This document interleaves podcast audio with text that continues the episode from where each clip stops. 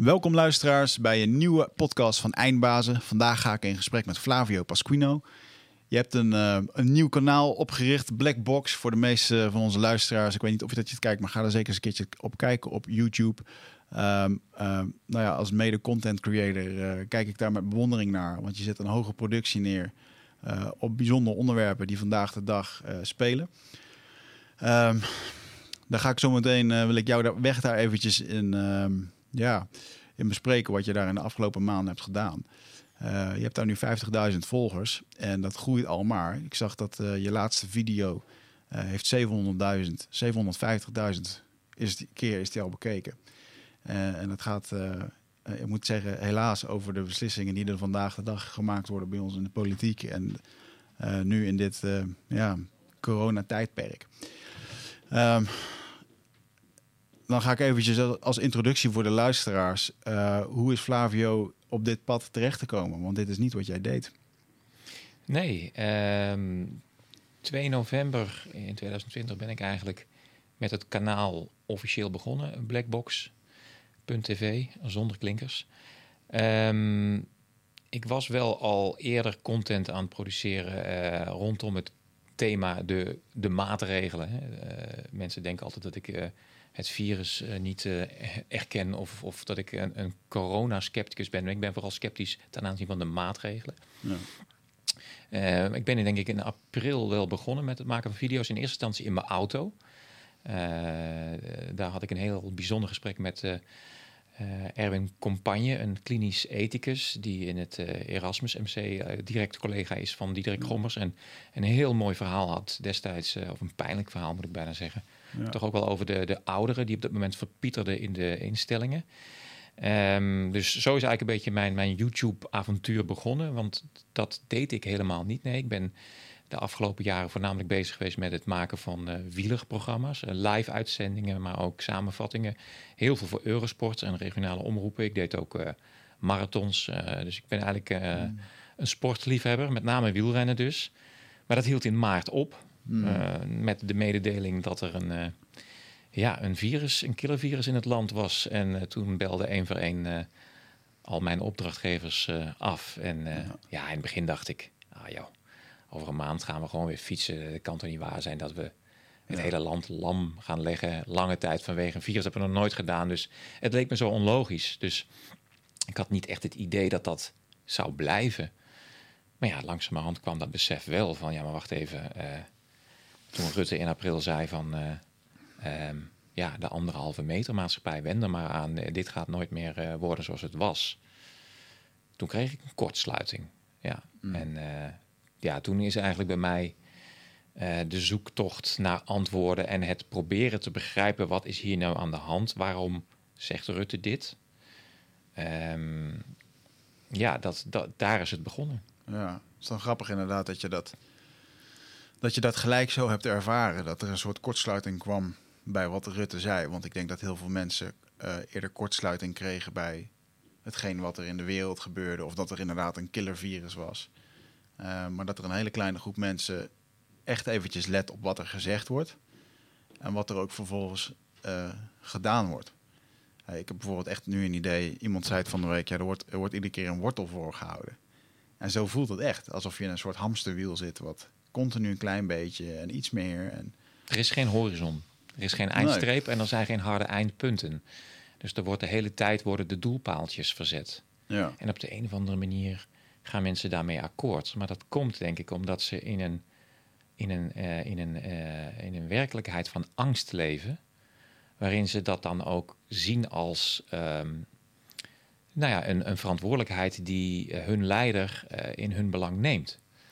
He, dus ze vinden dat eigenlijk wel fijn dat er iemand voor hun zorgt. Maar mm. ze hebben niet in de gaten dat dit een, ja, een eindeloos gevecht zal zijn tegen een onzichtbare vijand. Uh, die we ook nooit zullen zien. Uh, waarbij we, ja, als we het, het criterium hanteren dat veiligheid het belangrijkste is. Mm. En vrijheid volstrekt ongeschikt. Ja, dan is er geen einde. Ja. En ja, daar, in die realiteit leven we nu. En ik ben dus heel erg benieuwd waar de rek ligt bij een hoop mensen die nu nog denken van... Uh, ja, die Rutte doet het wel goed en uh, waar ligt de rek? Want ik heb afgelopen week... zag ik een gesprek van Wybren van Haga met, uh, met uh, Hugo de Jonge. En uh, dat vond ik eigenlijk al heel fascinerend. Want uh, de Jonge heeft heel lang gezegd... als er een vaccin is, dan zijn we veilig. Ja. En dan spreek ik mensen in mijn omgeving en die zeggen van... ja, ja als dan maar, hè, laten we hopen dat het vaccin er snel is, want dan kunnen we door. Mm. Dus een heleboel mensen leven in de illusie dat het vaccin de oplossing is. Maar de W H O heeft al gezegd uh, uit de hoofden van Tedros, de grote baas... the vaccine will not end the pandemic. Nee. Is al gezegd. Nou, een heleboel mensen kennen Tedros niet eens. Als ik het laat zien, dan zeggen ze, wie is dat? Ik zeg, ja, dat is de leider van de W H O. Ja. Die man heeft nogal wat invloed. Die stuurt momenteel de wereld aan. En een heleboel mensen hebben dat besef niet. Ja. Of denken dat dat ja, gewoon een man is die wat roept. Uh, maar Hugo de Jonge zei het feitelijk ook al in de Kamer. Die zei, uh, toen Van Haga dat vroeg... van nou, als er straks nou die vaccinatiegraad van zeventig procent... Hè, dat is dan zo'n beetje het magische getal... Mm. als die nou behaald is, kunnen de maatregelen dan eraf? En toen maakte hij ineens een hele mooie draai. Toen zei hij, nee, niet per se. Want we kijken dan wel naar de groepsimmuniteit. Want stel nou dat om wat voor reden dan ook... ondanks dat iedereen gevaccineerd is... de groepsimmuniteit nog niet behaald is. En hij begon weer over R nul. Ja, dan zijn we nog niet veilig. Ja. Dus we hebben nog een lange weg te gaan. Oftewel, er zijn weer heel veel variabelen die ongrijpbaar zijn. Ja. Het is dus niet zo dat als straks de meerderheid gevaccineerd is... dat het is opgelost. Nee. Dat is nu al duidelijk. Ja, ja. Dus er is geen eindpunt. Dat eindpunt heeft gewoon Hugo de Jonge in handen. En als hij zegt, nou, we hebben gezien dat de, de groepsimmuniteit nog niet voldoende is. Hoe meet je dat? Hoe toon je dat aan? Ja, dan zal hij zeggen, ja, bloedonderzoeken van Sanquin. Nou, er is ook T-celimmuniteit. Dat roepen heel veel immunologen. Dus er zijn zoveel manieren hoe je naar immuniteit zou kunnen kijken. En een heleboel mensen bouwen helemaal geen antistoffen op... omdat ze helemaal nooit met het virus daadwerkelijk in gevecht gaan... omdat het lichaam het gewoon ja. afschudt. Ja. Uh, ja, kijk, dat zijn allemaal gesprekken die ik met immunologen... en met specialisten de afgelopen maanden heb gevoerd... waardoor je op een gegeven moment zelf ook best wel veel parate kennis hebt. Want ik wil meteen een disclaimer maken. Ik ben niet de deskundige. Dat zijn nee. over het algemeen de mensen die ik spreek. Maar als ik zo'n, zo'n de jongen dan hoor praten... dan weet ik al van, oké, okay, ik, ik snap waar je naartoe wil. Ja. Er is geen eindpunt. Uh, en dat is wel een beetje het, het gevaar dat... Um, inderdaad, want je bent van televisiemaker naar... Uh... Nou, nog net, je bent dus nou, een soort van semi-corona-specialist geworden... met alle mensen die je hebt gesproken. Um, want wat wij hier met Eindbazen proberen te doen... op het gebied van zelfhulp en persoonlijk leiderschap... doe jij eigenlijk gewoon op, op, op dat vlak. Um, onder andere over die uh, mRNA-vaccinatie. Um, je hebt uh, over censuur heb je een aantal uh, podcasts... onder andere met uh, Wybren van Haga... toen die van LinkedIn werd afgegooid... Um, En inderdaad, wat ik goed vind is dat je een hele hoop um, onderzoeken erbij haalt. Filmpjes laat zien tussen de shows door om punten aan te stippen. Waardoor het eigenlijk heel behapbaar wordt. En ja, waardoor je de specialisten daar ook een, een goede mening over kan laten vormen. Um, denk jij dat de... Um, je zegt net, er is eigenlijk geen, geen eindstreep voor nu. En iemand waar ik de laatste tijd ook veel naar zit te kijken is uh, Maurice de Hond. Was ik niet altijd fan van, maar... Um, cijfers liegen niet. En dan kom je toch wel heel erg op het, op het speelvlak... dat als ik naar hem kijk, dat je gewoon ziet dat een R I V M... de cijfers gebruikt zoals het voor hun straat... zoals het uitkomt voor hun het beste, zoals het in hun straatje past. Heb jij voor jezelf al bedacht waar dat R I V M hun beslissingen op maakt? Zitten daar mensen die daar echt over nadenken? Waarschijnlijk wel, uh, in, hun, in, hun, in hun eigen wereld... Maar wat missen ze daar? Ja, dat kan ik heel moeilijk beoordelen. Um, wat ik wel kan zien is dat... Eh, eh, als ik althans moet uitgaan van het feit dat de hond... het R I V M op foutjes betrapt, wat volgens mij zo is... Mm. Eh, dan worden daar fouten gemaakt. Maar eh, toch de grote lijn van het R I V M... bijvoorbeeld de uitspraak van Van Dissel... dat mondkapjes eigenlijk gewoon nonsens zijn... en dat het min of meer kippengaas is... Daar is uh, het R I V M vanaf het begin eigenlijk heel eerlijk over geweest. En ook eerlijk over gebleven. Ja. Alleen, het is een politieke keuze geweest om te zeggen... we gaan toch voor de mondkapjes. Want het zou eventueel kunnen bijdragen aan de vermindering van de virusverspreiding mm. op basis van internationale onderzoeken die ze dan ineens uit de kast trekken. Terwijl er ook hele goede peer-review interview, eh, onderzoeken waren die het tegendeel bewezen. Zelfs met medische mondkapjes, daar heb ik een uitzending over gemaakt. Dus het is meer, als je kijkt naar het R I V M, dan zou je bijna kunnen zeggen dat ze best nog wel consistent en betrouwbaar zijn, maar er wordt niks met hun informatie gedaan. Mm-hmm. En natuurlijk maken ze fouten. Dat, dat, daar is de Hond heel goed in om te laten zien dat je het ook anders zou kunnen presenteren wat ze laat zien, laten ja. zien. Um, maar ik vind het eigenlijk kwalijker dat de overheid de adviezen en de inzichten van de R I V M terzijde schuift en zegt, ja, maar we gaan toch dat doen. Ja. En komt dat dan door de, wat een W H O uh, uh, oplegt? Nou, ik denk in zijn algemeenheid dat... Uh, um, dat is misschien een heel wantrouwend uh, beeld wat ik heb van de overheid. Maar dat heb ik uh, ja, de afgelopen maanden wel gevormd. En als je dat aan, aan, aan heel veel mensen vraagt uh, die ik de afgelopen maanden heb gesproken, dan hoor je dat terugkomen dat de overheid um, niet zozeer geïnteresseerd is in wetenschap of in data, mm-hmm. maar geïnteresseerd is in deskundigen die zeggen uh, wat zij feitelijk willen om hun reeds vooringenomen beleidskeuze aan te staven. Ja. En want je kunt evenveel onderzoeken vinden die laten zien dat uh, waarschijnlijk wel meer onderzoeken dat een lockdown zinloos of misschien wel schadelijk is als onderzoeken die, die laten zien dat het zinvol is. Dus mm. het is altijd natuurlijk een politieke keuze. Uh, wat ga ik nou met die informatie doen en, en, en wie raadpleeg ik en waar luister ik naar? Ja. En um, ik zie dat er gewoon uh, uh, politieke onwil is, vind ik althans, uh, om hier uit te komen. Dat men dus echt heel bewust kiest om deze route te gaan. Ja, ja, het lijkt er een beetje op dat bepaalde keuzes gemaakt zijn en dat men het ontzettend... Ik heb me er vanaf het begin af aan als ondernemer ook aan geïrriteerd. Het beleid... En want vaak krijg ik nog wel eens opmerking van, als je het allemaal niks vindt, wat zou jij dan doen? Nou ja, het allereerste zou zijn gewoon een transparantie.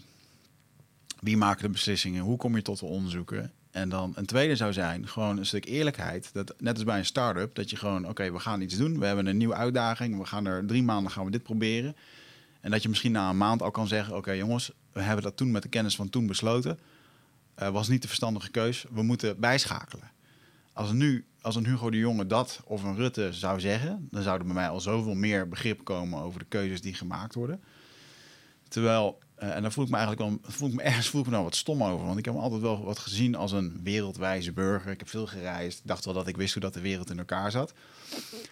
En afgelopen jaar heb ik toch wel een soort van ervaren van, heb ik dan al die jaren gewoon onder een steen gelegen? Weet je, dat is wat er allemaal gebeurt met hoe dat, ja, bijvoorbeeld dat alle landen tekenen voor hè, overeenkomsten met de W H O en dingen. En natuurlijk, als je er nooit mee te maken hebt gehad, dan komt dat niet naar boven. Maar het voelde voor mij wel afgelopen jaar alsof er in één keer een gordijn wat werd opgetild, waar je nu even onder kan kijken van, oh, dus zo werkt het.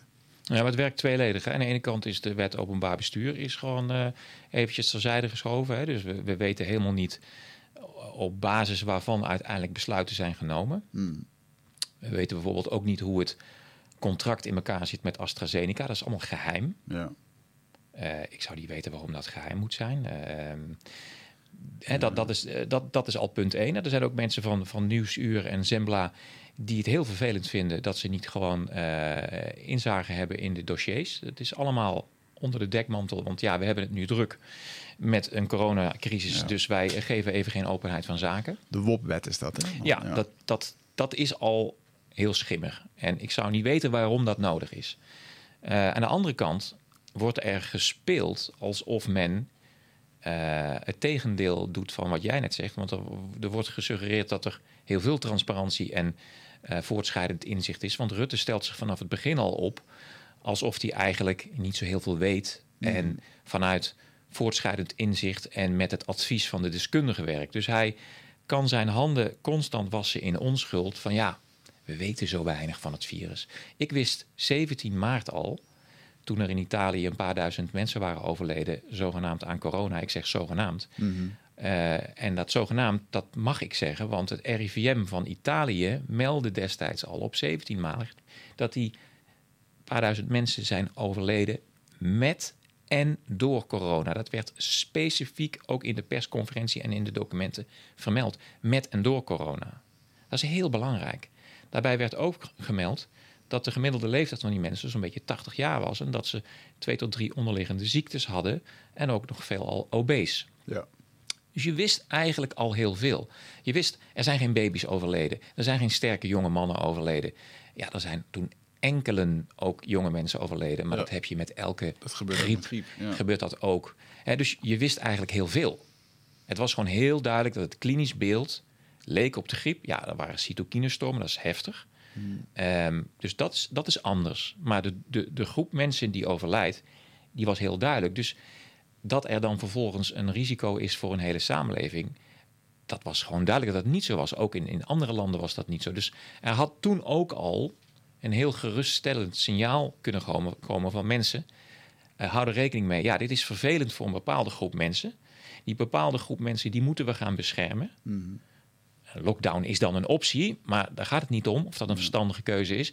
Maar je hoeft niet te suggereren dat eigenlijk iedereen in gevaar is. Dat is gewoon niet het feit. Ja. En dat werd nooit gezegd. Ja. Er werd altijd toch een beetje de sfeer gecreëerd van ja, iedereen kan het krijgen. En uh, uh, ook, ook daarna kwam dat hele verhaal van die longschade, ook bij jonge mensen. Ja, dat is zo. Maar dat heb je dus ook bij griep. Er zijn mm. tientallen ja. artikelen, die heb ik gewoon gevonden van tweeduizend vier... waar dat ook gemeld werd, dat mensen, ja. jonge mensen, sterke mensen, zes, zeven maanden later nog moeite hadden met ademhalen, pijn hadden vanwege een, een infectie van, van, van, van de influenza. Ja. Dus is het niet nieuw. Nee. En dat, dat beeld van, ja, dit is ons nog nooit overkomen, dit is allemaal nieuw, dat zag ik niet terug in de literatuur en in het verleden. En de geschiedenis leert ons zoveel. En het was ineens alsof die niet meer bestond. Alsof die er niet meer toe deed. Alsof het een helemaal een soort blanco pagina was. Ja. En dat begrijp ik niet. Ja, plus dat... Uh, jij komt natuurlijk uit Italië. Had jij ook contact met mensen uit Italië? Want je komt uit Italië. Heb je daar nog actieve familie? Nou, ik heb daar heel veel familie wonen, ja. Maar in Sardinië. En in Sardinië was helemaal niets aan de hand. Het was niet ja. een eiland. Uh, uh, en daar uh, houden ze zich ook heel erg aan de maatregelen. Maar kijk, Italië is wat dat betreft natuurlijk een heel bijzonder land. Uh, en een dokter is in Italië gewoon heilig. Ja. Mijn vader is in augustus tweeduizend, uh, twintig negentien overleden in een, uh, in een ziekenhuis in Sardinië. Daar ben ik bij geweest. Die had overigens uh, klachten. Uh, had kanker. Maar is uiteindelijk ook aan een, aan een, aan een griepinfectie overleden. Ja. Uh, met, met kortademigheid. Nou, ik weet zeker dat als, als je... Ik heb, ik heb het gefilmd destijds, omdat mijn broer er niet bij kon zijn. En ik wilde dat hij dat ook zag. Mm-hmm. Um, Nou, dat is gewoon een, een, een, een, een COVID-blauwdruk van iemand die gewoon happend naar adem doodgaat. Ja. Um, dus ja, dat werd toen gewoon gezien als ja, ja, er is natuurlijk ergens een eindpunt. Ja. En die artsen zeiden ook tegen mij van ja, we moeten het toch ook een beetje accepteren. En Italië is, is, is, uh, is euthanasie echt uh, zwaar uh, crimineel, dus, dus okay. uh, de, de, heel katholiek nog. Mm. Dus uh, het was eigenlijk al heel vooruitstrevend dat de arts niet probeerde om dat leven te verlengen. Ja. Maar dat werd wel gewoon gezien als, als ja, de, de, uh, laat het maar gewoon gebeuren. Ja. En ik vond dat ook verstandig, want ja. de, de koek was op. Ja. En je kan zo iemand natuurlijk proberen met, met heel veel geweld nog in leven te houden. Nou, dat gebeurde niet. Uh, ik vind dat een hele volwassen benadering. Er is op een gegeven moment een eindpunt en je moet het niet oneindig rekken. Hmm. Um, en ik heb het idee dat we in een enorme verkramping terecht zijn gekomen. Ja. Waarin het leven blijkbaar uh, oneindig moet zijn en de dood niet meer mag bestaan. Ja, uh, novel, uh, Yuval Noah Harari schrijft dat heel mooi in zijn boek Homo Deus. Dat we op een gegeven moment waarschijnlijk in een maatschappij komen waarbij je... Uh, Uh, waarbij de grootste angst is om dood te gaan. Omdat onze biologische machine in de afgelopen paar honderd jaar eigenlijk niet aangepast is. Maar we gewoon wel weer goed zijn geworden in het maken van penicilline, antibiotica, andere dingen. Uh, en als jij straks honderdtwintig jaar kan worden, wat ook niet ondenkelijk is dat dat ooit een keer gaat gebeuren. Dan is het natuurlijk de grootste zorg dat jij misschien wel op je tachtigjarige leeftijd al eens een keertje zou kunnen overlijden. Uh, en als je daardoor een extreme soort hypochondrische-achtige maatschappij krijgt, waarbij uh, gek genoeg uh, heel veel gecontroleerd en getest zal moeten worden om dat zo te behouden. Want stel je voor dat je dan een vliegtuig uh, instapt en je zou andere mensen van honderdtwintig jaar besmetten. En uh, gek genoeg is dat wel iets wat nu een beetje begint te, te schijnen. Ja. of wat begint te verschijnen. En, en het gekke is ook nog dat, als ik dat zo vertel, dan is dat een heel mooi Star Trek futuristisch-achtig iets. Um, en er zijn natuurlijk een aantal kanten die dit beschrijven. De Great Reset wordt nu aangekondigd. Bob de Wit had het er bij jou over in de podcast. Hij komt binnenkort ook hier. Uh, maar die zei dat heel mooi, dat de maatschappelijke verschuiving die we nu krijgen, wordt door een aantal bedrijven en politieke organisaties gebruikt om andere dingen aan te pakken. Is dat ook jouw ervaring? Zie je dat ook zo? Uh, absoluut. Ik zie heel veel uh, politiek opportunisme momenteel. Uh, internationaal hmm. vooral en Nederland volgt. Uh, dus uh, ja, dat is, dat is overduidelijk. Ja. En wat is, wat is bijvoorbeeld in Nederland een voorbeeld van politiek opportunisme? Um, nou, er worden ontzettend veel privacyzaken uh, overroeld die wij voor maart nooit voor mogelijk zouden hebben gehouden. Mm.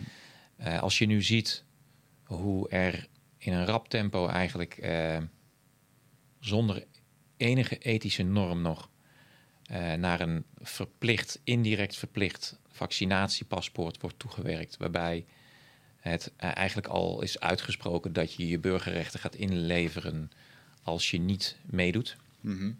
Hè, dus er wordt constant gezegd, nee, het is niet verplicht, het vaccin. Maar ja, het is niet denkbaar en niet ondenkbaar dat er straks pizzeria's zijn voor gevaccineerden en niet-gevaccineerden. En dus je krijgt een tweedeling in de maatschappij, die er uiteindelijk toe gaat leiden dat je natuurlijk een outcast groepering krijgt. Ja.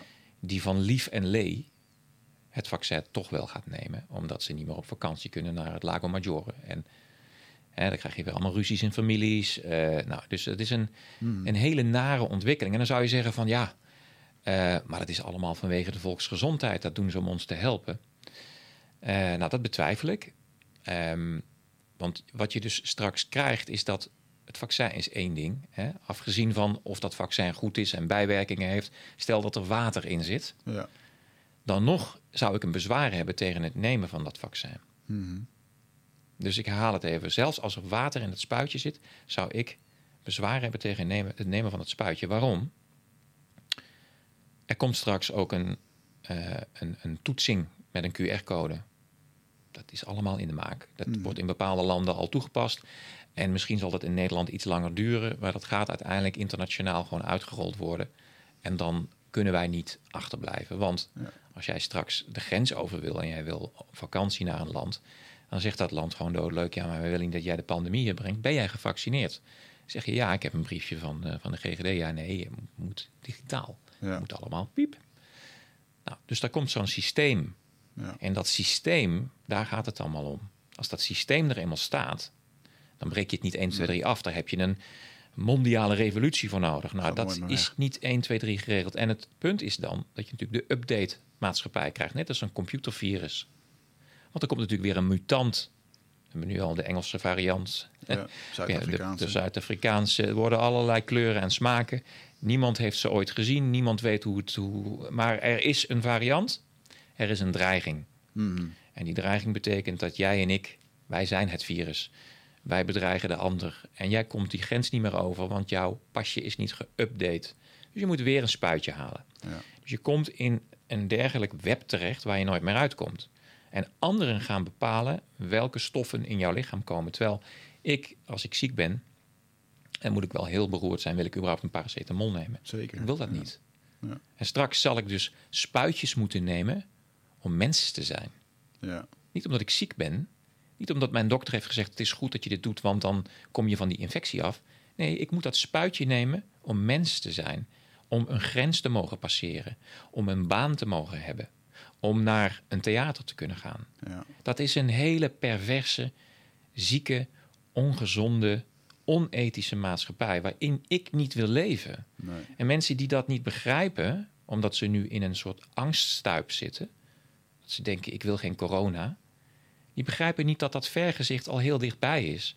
En dat ze met oog op ogen in een systeem stappen wat straks heel moeilijk te ontmantelen is. Ja. En daar zit mijn grote zorg. Want wat gebeurt er dan? Dat pasje, dat wordt natuurlijk gewoon gekoppeld aan je volledige I D. Want het is handig. Ja. Ja. Ja, dat wordt gewoon je I D, I D twintig twintig is natuurlijk allemaal al, het is allemaal, het ligt allemaal al klaar. Het is niet eens een complot dit, het kun je gewoon allemaal ja, ja. vinden. Dat zijn gewoon de plannen van het World Economic Forum, eh, van, van uh, al, die, al die clubs, die, die N G O's die daarmee bezig zijn. Totaal niet democratische clubs die feitelijk straks ervoor zorgen hoe onze samenleving wordt ingericht. Ja. En onze overheid volgt. En ik zou verwachten dat... Wij zijn Nederlanders. Ja, wij zijn geen, uh, dacht ik altijd, geen volgzame schapen. Wij staan ergens voor. Um, de V O C-mentaliteit. De V O C-mentaliteit. He? He? We hebben de Duitsers verdrongen en we zijn, uh, he? we zijn verzetshelden. Mm. We zijn trots op onze vrijheid en op onze democratie. En we leveren hem gewoon in nu. Ja. En ik zie geen weerstand bij de politiek. Ik zou verwachten dat mijn leider, Mark Rutte, waar ik een paar jaar geleden nog op gestemd heb. Ik ook, ik ook. Omdat ik dacht, ik was totaal niet politiek geëngageerd. Dus ik had zoiets van, weet je, wat je ook stemt, daar komt toch altijd hetzelfde uit. Want het is een soort eenheidsworst. Ik denk die Rutte, ja. ik, amabele man, goede kop. Precies. Sympathie. Die wil ik in het ja. buitenland wel, uh, daar, daar, daar schaam ik me niet voor. Als die in het buitenland ons land representeert. Zo simplistisch heb ik er destijds naar gekeken. Dus, dus hij heeft mijn stem gekregen in het verleden. Ja. Omdat ik dacht van ja, die man die representeert volgens mij best wel een, een redelijk goed genuanceerd beeld. En nu zie ik hem niet de rol vertolken waarvan ik denk, uh, dit zou ik nu verwachten van een leider die er voor ons is. Ja. Ik heb het idee dat hij er nu... Hij is nu samen met zijn, zijn, zijn, ja, zijn, zijn collega, met de Merkels, de Macrons en de, en de Comte. Uh, zij hebben samen een pact gesloten van ja, dit is de richting die we op willen. En de mensen die moeten dat maar even begrijpen, dat dat beter voor ze is. Ja. Ik begrijp het niet. Nee, ik zie het ook steeds meer als een... Uh, dat hij er niet zozeer voor ons is, maar om een, uh, om een beleid te verantwoorden wat hij moet uitvoeren. Van ja. hoger af. Dat is een beetje hoe dat ik er naar, uh, naar kijk. En waar ik erg moet terugdenken is dat... Uh, uh, vroeger had je het uh, pokkenbriefje. Ik geloof in zeventienhonderd was dat al. Pokken braken uit. Pokkenvaccin kwam. En dan, uh, dan kreeg je een briefje. En zonder dat briefje, ik ben even de naam precies kwijt... maar kreeg je geen armoedtoeslag of zo. Of mocht je ook niet naar scholen. En ook toen was er een hele anti-beweging van ja, maar zo'n briefje, dat kunnen we niet doen en dat mag niet. En dat heeft bijna honderdtachtig jaar geduurd voordat we dat afgeschaft hebben. En dat ging er gewoon over een briefje, weet je wel. Gewoon op papier en dit. Maar dit digitaal is inderdaad wel echt heel erg eng. Dat, ik, ben, ik, bedoel, ik ben nu afscheid aan het nemen van WhatsApp, dat ik het niet meer heb. En ik merk al gewoon dat het irritant is om dat een soort van van me af te doen. Ja. Laat staan dat er straks een, uh, een DigiD... Moet je voorstellen dat er nu een DigiD... wat Nederlands, uh, een soort Nederlands paspoort al is... dat we dat niet meer willen. Hoe gaan we daar ooit uitkomen? Met alle investeringen die erin zijn gegaan. En ja, ik vind dat wel een hele... Dat is een lastige. Ja, maar een heleboel mensen die zeggen dan tegen mij... Ik heb dan wel bevriende filmmakers die zeggen... ja, maar zo'n vaccinatie... Ik heb, ik heb al een vaccinatiepaspoort. Want mm. als ik naar Afrika moet, dan moet ik toch ook... Uh, Dit, dat is een hele grote misvatting. Hè? Er zijn inderdaad al soort van ma- vaccinatiepaspoortjes. De A is, dit is een papieren dingetje. Ja. En uh, het belangrijkste is, is dat je uh, hè, bij bepaalde exotische landen... Ik ben zelf ook in, in Rwanda geweest. Moest ik me ook laten vaccineren. Heb ik dus gedaan toen als wielrenner in die tijd, toen ik nog fietste. Ja. Uh, maar dan laat je in dat land... bij de grens zien uh, dat je dus uh, ingeënt bent voor bepaalde uh, ja. hè, uh, ziektes uh, die er zouden kunnen zijn. Als ze er überhaupt al om vragen. Als ze er al om vragen, ja. ja. Maar dat heb ik nog kunnen begrijpen met het idee van... ja, je komt in een derde wereldland en stel dat ik daar val. Hè, tetanus was het, geloof ik. Ja. ja, straatvuil. Dus dat was een soort... dat kon ik nog wel begrijpen. En ik ging daar natuurlijk sporten. Um, maar...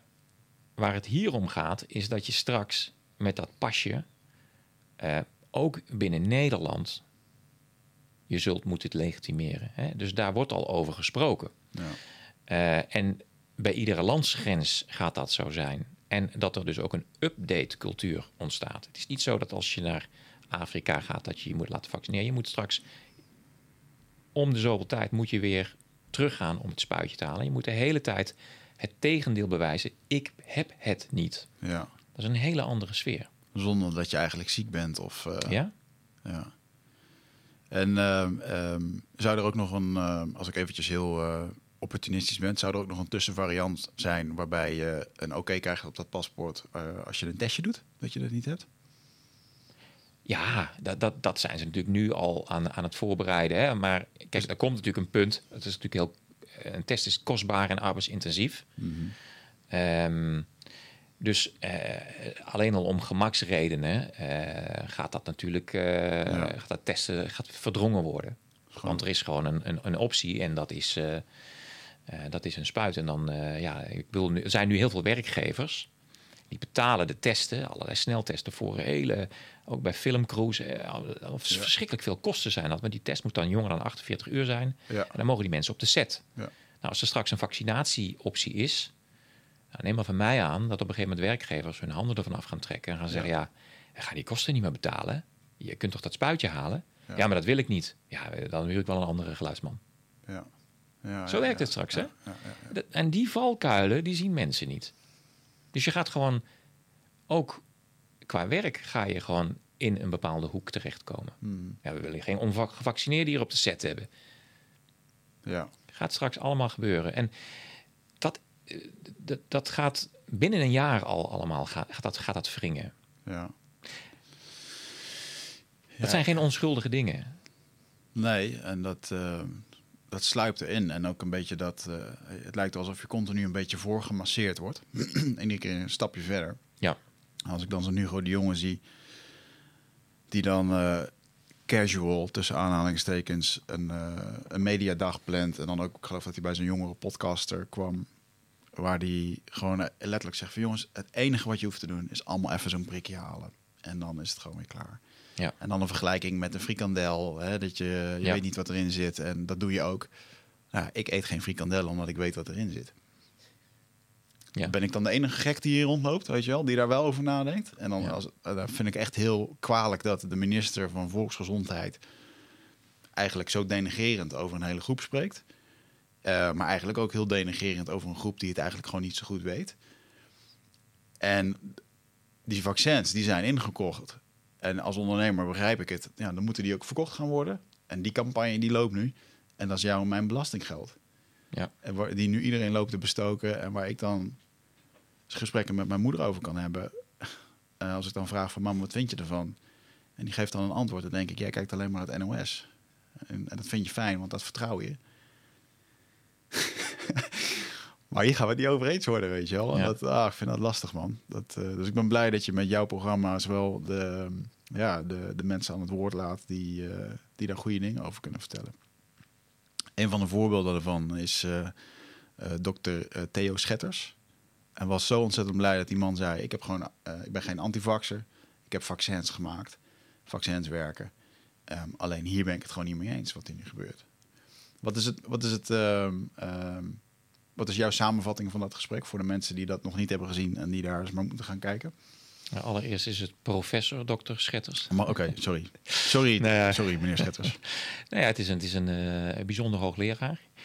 Um, nou, wat ik uh, heel mooi aan het gesprek vond, is dat, um, wat jij al benadrukte, de man is zeker niet tegen vaccins. Hij heeft zelfs enkele patenten op zijn naam staan, dus... Uh, Uh, uh, geen antivaxer. Ik ben dat trouwens ook niet. Hè? Ik ben ook nee. gewoon gevaccineerd. Mijn kinderen zijn gevaccineerd. Um, maar we hebben hier te maken met een vaccin dat uh, feitelijk heel matig tot slecht getest is. Mm-hmm. En daar kun je natuurlijk, dat, ook dat is natuurlijk breed te interpreteren, want er wordt natuurlijk gezegd, ja, maar er zijn ruim drieënveertigduizend vijfhonderd testpersonen geweest. In een periode dat in de zomer, dat het virus, de prevalentie heet dat dan, er eigenlijk amper, amper is. Dus je kunt, ook, je kunt ook niet, als het virus er niet is, dan weet je ook niet of mensen überhaupt ziek zouden kunnen worden. Ja. He, dat, is al, dat, is, dat is al een lastig, lastig dingetje. Kijk, en in feite wil je natuurlijk zo'n, zo'n testperiode doen in een periode dat het virus er ook is. Want dan kan je ook zien wat het doet. Nou ja, als het er al niet is, en dat bleek ook wel... want er zijn maar iets van honderdzeventig mensen van die hele groep... hebben milde klachten gehad. Ja. Uh, en vier zijn echt goed ziek geweest. Eén uh, was dan gevaccineerd en drie niet. Dus we hebben het over dan uh, vier mensen eigenlijk die, die het echt flink te pak hebben gehad. En de rest was gewoon uh, verkouden of, of had uh, een snotneus. Mm. En daarbij zijn ze ook nog eens positief getest met de P C R-test. Ja. Waar natuurlijk ook heel veel over is te zeggen. Waar je ook een uh, hele mooie uitzending over hebt gemaakt. Ja, dus eigenlijk, ja, als je dat hele onderzoek doorzaagt, dan zeg je eigenlijk van, is dit het nou? Gaan we hiermee beweren dat er vijfennegentig procent effectiviteit is? Dat is gewoon pertinent onwaar. En dat is ook wat ja. meneer Schetters aangeeft. Dus de, de, de trial is, is buitengewoon uh, discutabel en, en, en nou, wat mij betreft waardeloos. En dan hebben we ook nog te maken met een mRNA-vaccin waar uh, nota bene de Europese wetgeving voor veranderd is om hem er even door te mogen drukken in juni. Dat is niet voor niks. Er is niet voor niks wetgeving, omdat men daar ethische bezwaren he- heeft. En ja. die worden nu terzijde geschoven, omdat uh, er ineens uh, een heel groot probleem is, een pandemie. Maar gek genoeg, niet zo heel veel mensen aan zijn overleden. Ja, uh, sommige mensen zullen dat kwalijk nemen als ik dat zeg. Maar me- bij een pandemie stel ik wel wat anders. Stel ik, de, stel ik me iets anders voor dan getallen die in de range zitten van een zwaar griepseizoen. Ja. Want dat is nog steeds waar we het over hebben. Je moet je voorstellen, er zijn in, hè, daar kom ik weer met de winter twintig zeventien twintig achttien... zijn er een kleine tienduizend mensen overleden aan griep. Griep ja. is een verzamelnaam, daar zat ook corona bij, maar dat is dan, ja. uh, mag je tegenwoordig niet, ja, want corona is geen griep. Ja, corona is wel degelijk een griep. Corona is geen influenza, maar ja. corona hoort gewoon bij de verzamelnaam de griep. Ja. Dit is een ander coronavirus. Maar in twintig zeventien twintig achttien zijn er dus negenduizend vijfhonderdvijftig mensen overleden aan in, in dat griepseizoen. Maar dat griepseizoen dat loopt van augustus twintig zeventien tot en met mei twintig achttien. Hmm. Wat hebben wij nu gedaan? We zijn eigenlijk twee griepseizoenen bij elkaar aan het tellen. We hebben de, de, het griepseizoen twintig negentien twintig twintig. Hmm.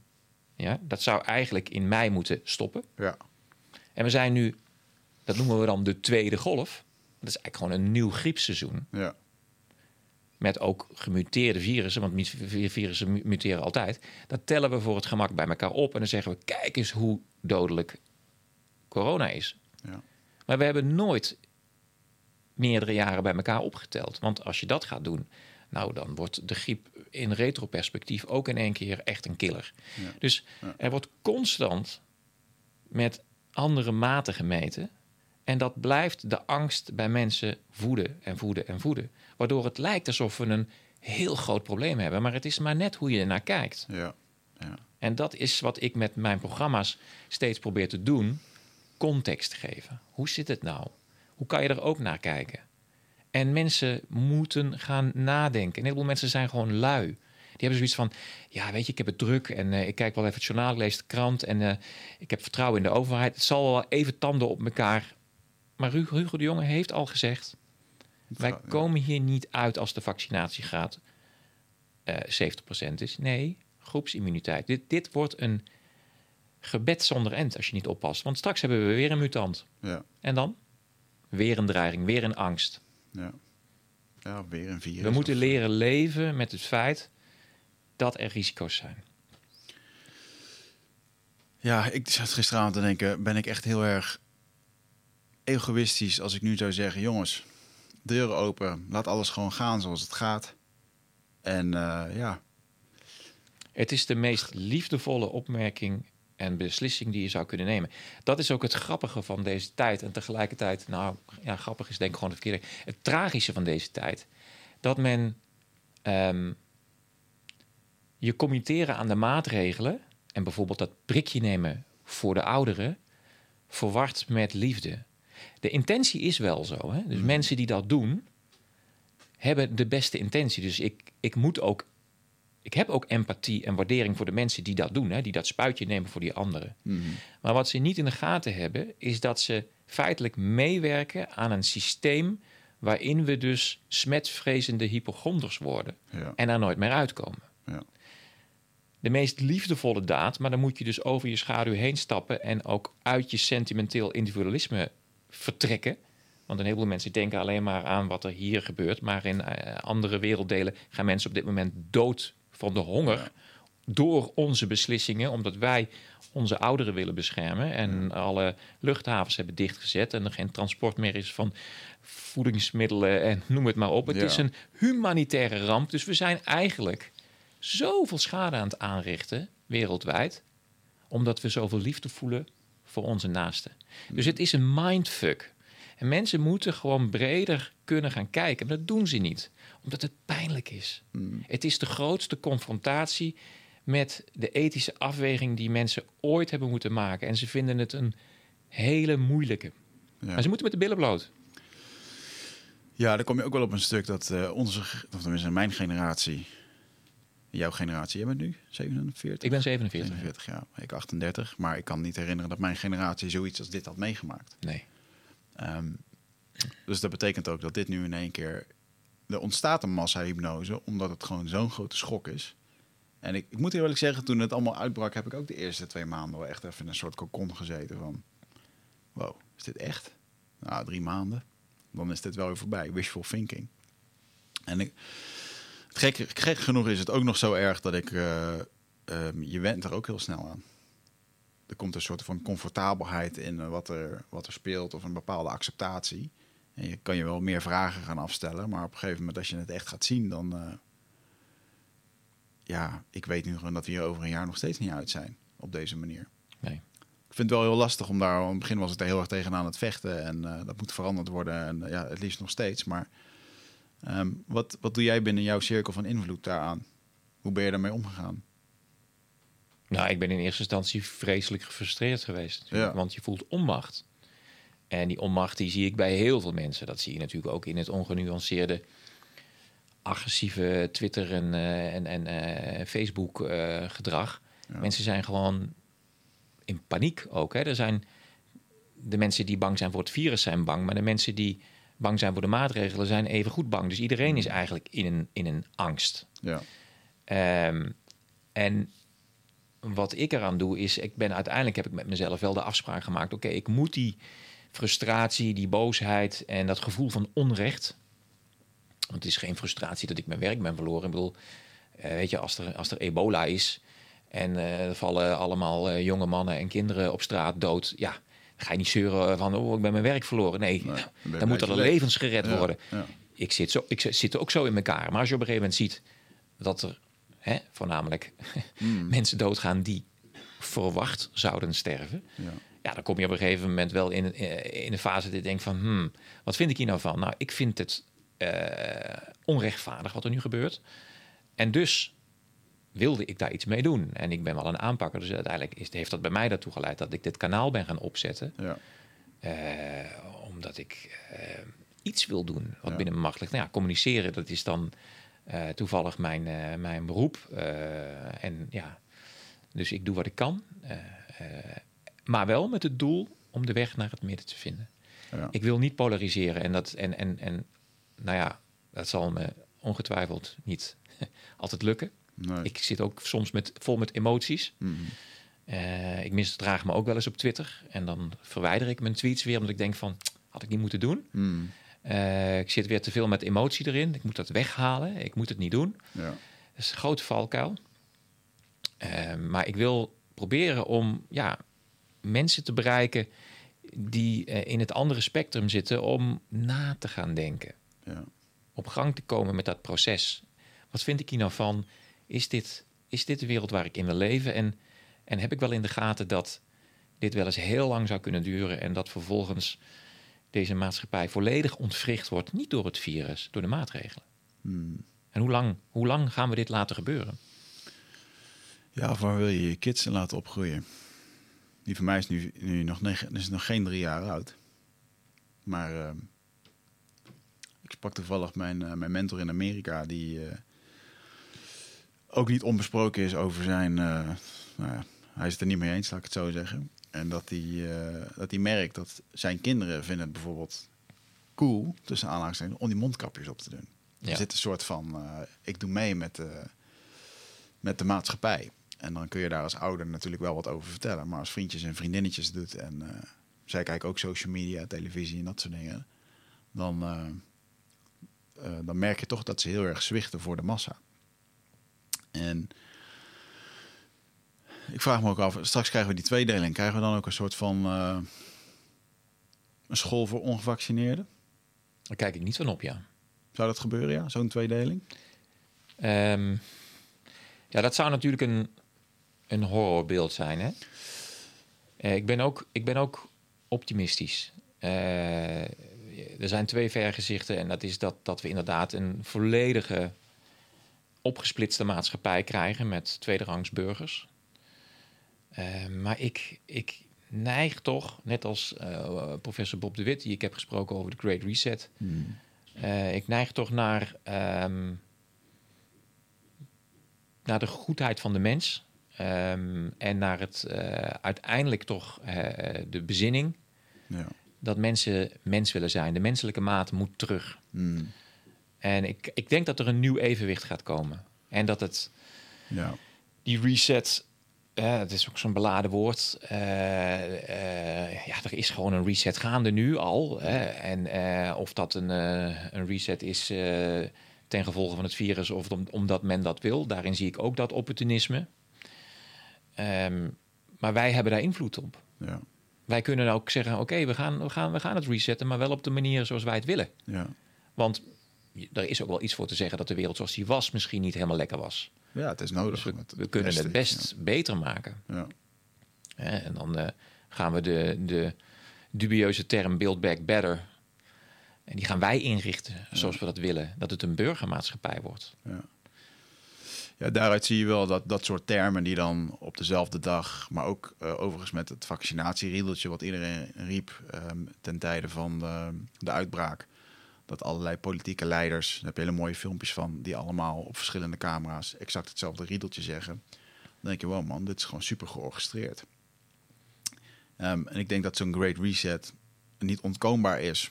in de zin van, um, het is al, het is al aan het gebeuren. En waar wij in de afgelopen jaren voor gestemd hebben... of onbewust aan mee hebben gewerkt, ja, dat, dat heeft daaraan bijgedragen. Ik denk wel dat er echt een hele verschuiving komt... ook in een stukje bewustzijn van het mens zijn...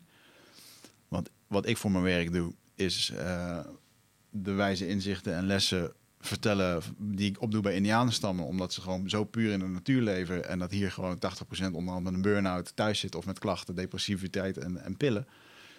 En wat we nu gaan doen... Uh, en als ik dat vertel, dan zeggen mensen... ja, inderdaad, zoals we hier leven is echt heel erg ongezond. Nou, kan je vertellen, waar we nu op afstevenen... maakt het nog tien keer erger. Ja. Als het gaat om, uh, we hebben Erwin Kompanje hier ook gehad en Michela Schippers. Als het gaat om, om eenzaamheid, uh, weet je, alles online, geen contact meer met elkaar en zo. Dat, dat, ik denk dat onze oermachine, ons lichaam, daar ook gewoon niet tegen kan. Dan worden we nog zieker, nog eenzamer, ja. nog ongelukkiger. En ik denk dat er dan op een gegeven moment wel een, uh, daar gaat dat echt pijn doen van binnen bij mensen. En dan hoop ik dat ze wel wakker worden. Hm? Wat doen we? Gaat... Ah, oké, okay, het gaat goed, gelukkig. Oh ja, ik had hem eruit gehaald. Technisch dingetje hier, mensen. Ja. Um, maar dat, uh, ik denk wel dat er een... Um, ja, heel vervelend om te zeggen... maar uh, wat er bijvoorbeeld ook onlangs in Amerika is gebeurd... Hè, dat mensen zo'n kapitool bestormen en zo. Ik denk dat dat soort dingen nog veel meer gaan gebeuren in de komende tijd. En dat heeft er vooral mee te maken dat mensen het gewoon niet meer pikken... op heel veel vlakken.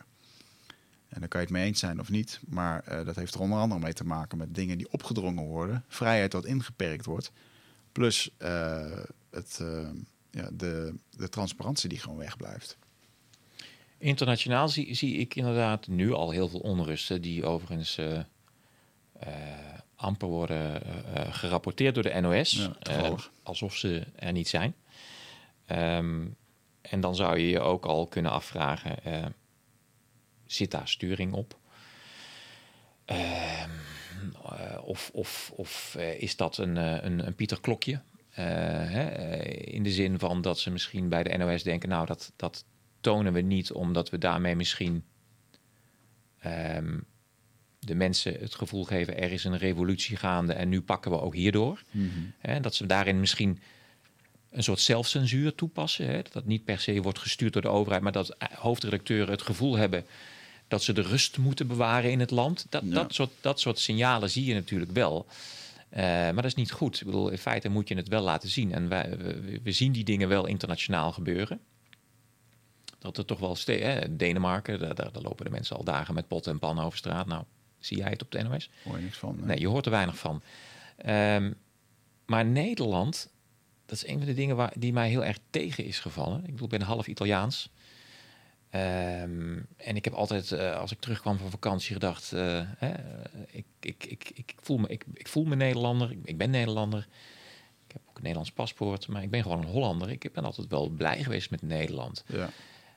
Uh, gewoon goed geregeld. Uh, alles is, is, uh, het is niet corrupt, het is, het is, het is logisch. Dat was mijn beeld. Mm. Uh, als ik dan zie hoe gezapig wij hier alles laten gebeuren. En dat, dat vind ik eigenlijk het meest zorgelijke. Dat we, uh, dat we eigenlijk zo, zo'n volgzame aard hebben. Dat er zo weinig mensen zijn die, die op dit moment zeggen... dit gaat me te ver. Dat valt me zo tegen. Dat er, zo'n, ja. dat er toch wel zo'n, zo'n soort brede groep is... Die, die eigenlijk wel vindt dat het wel oké okay is hoe het nu gaat. Dat, dat, daar kan ik met mijn pet niet bij.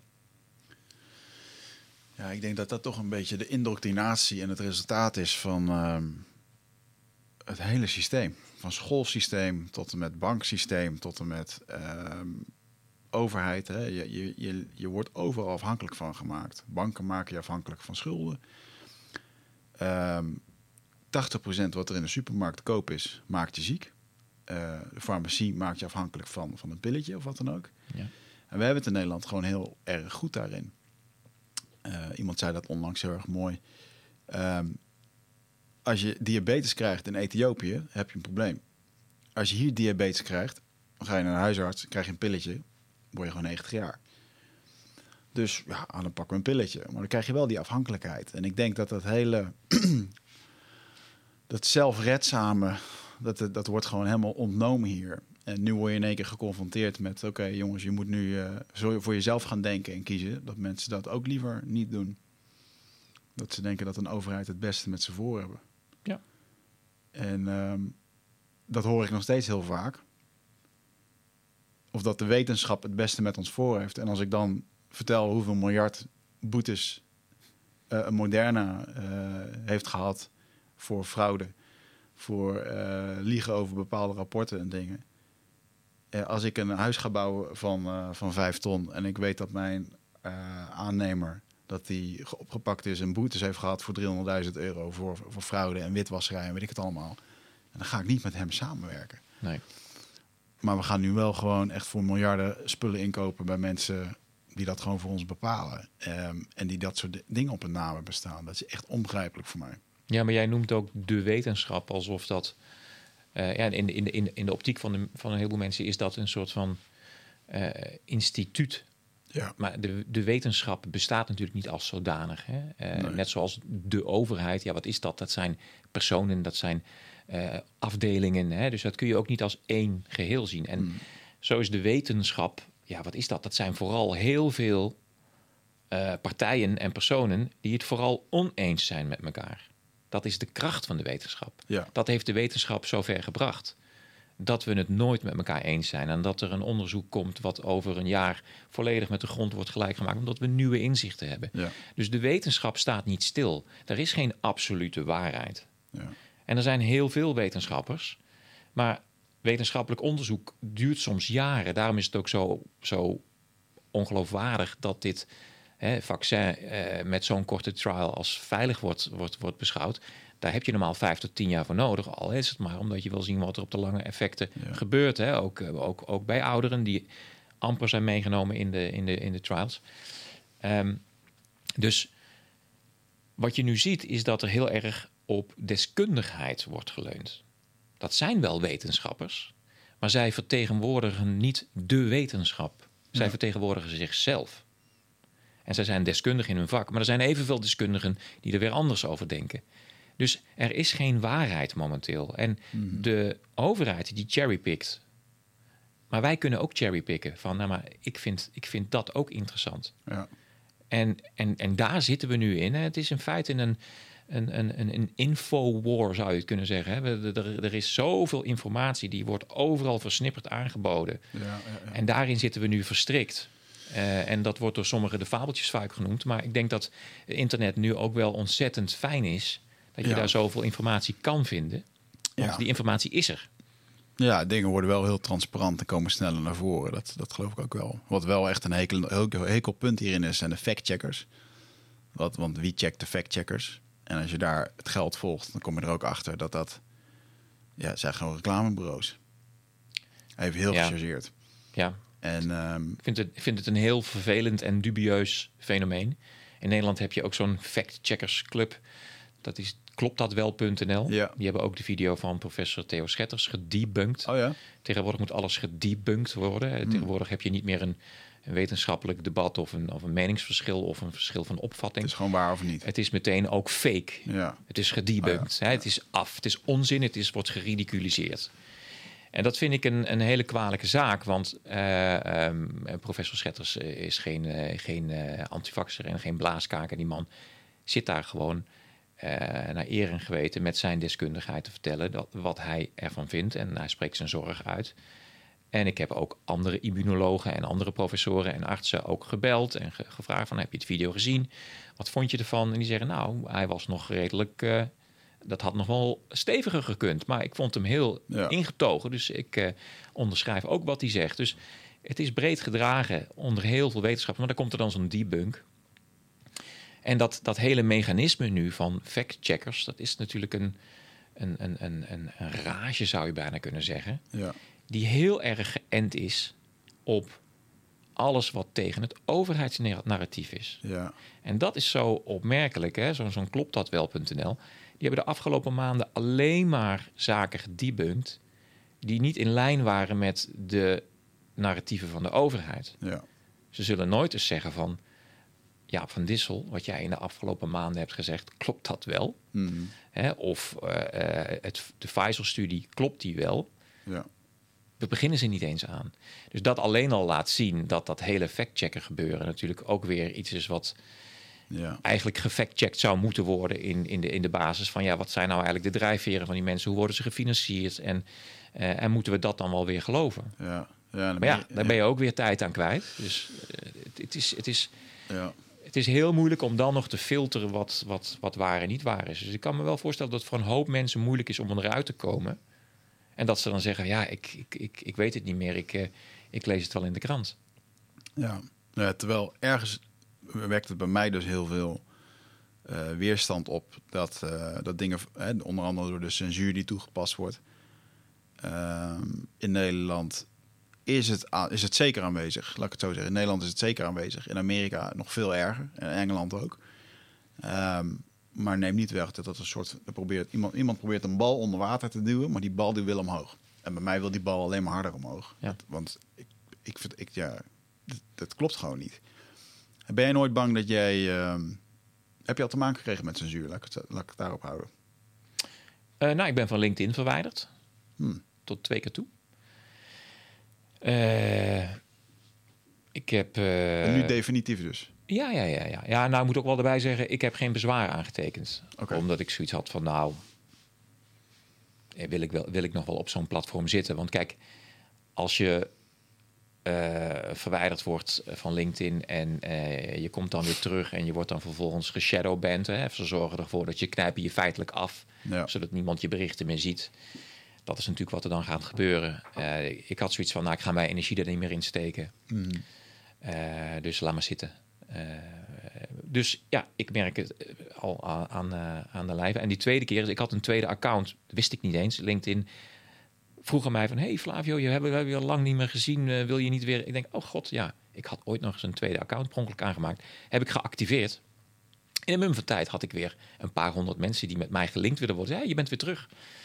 Maar ik dacht van, nou weet je, ik gebruik het niet meer. Want uh, het is toch zinloos. Maar het is wel handig dat ik gewoon af en toe eens even iemand kan opzoeken. Ja. Toen kreeg ik op een gegeven moment weer een berichtje. U heeft de guidelines geviolate. Zonder dat ik één bericht had verzonden. Oh, wow. Ja. Dus mijn aanwezigheid, Flavio Pasquino, is een probleem voor LinkedIn. Ja, ja. Dat is wel opmerkelijk, hè, zullen we ja. maar zeggen. Ja. Dus dat heb ik al uh, aan de lijve ondervonden. Uh, verder op YouTube uh, heb ik nog geen gekke dingen gezien. Uh, wel laatst met de video van, uh, van uh, Wybren van Haga. Mm-hmm. Uh, die nota bene ging over het feit dat hij ook van LinkedIn was verwijderd. Ja. Uh, ineens kreeg ik een berichtje van uh, YouTube dat ik de guidelines, guidelines omtrent die video ook zou hebben geviolate, omdat de video niet geschikt was voor kinderen onder de achttien jaar. En uh, uh, dat moest worden... Uh, dus werd de video in die groep niet meer getoond.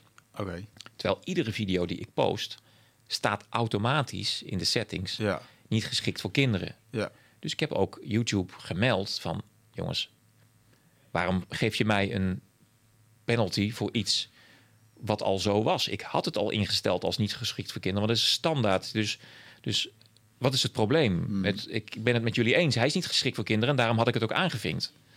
En dan vervolgens krijg je een reactie, een totaal anonieme reactie. Uh, we hebben uw uh, uh, uh, uh, uh, bezwaar beoordeeld, uh, maar uh, we blijven bij ons standpunt. Dus, okay. dus er is ook geen discussie meer mogelijk. Nee. Ik was fout.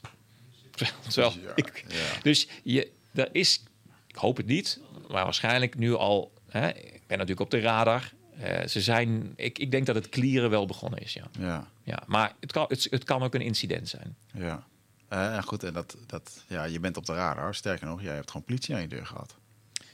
Ja, dat is denk ik nog wel het meest uh, bijzondere van dit jaar. Ja, dat er, uh, ik was aan het editen in mijn uh, studio en mijn vrouw die belt en die zegt, ja, er staat hier een politieagent in de tuin en die wil met jou praten, want jij geeft complotdenkers een podium. Wow. En ik begon echt te lachen. Ik zeg, nou Femke, schei uit, je neemt me in de zeik. Nee, echt, er staat hier een vrouw. Ik zeg, nou, dat kan, dat kan er niet waar zijn. Wat, ja, waar, waarover dan? Ja, je hebt uh, een zekere meneer Vase in de auto gehad. Ik zeg, dat is een video van mij.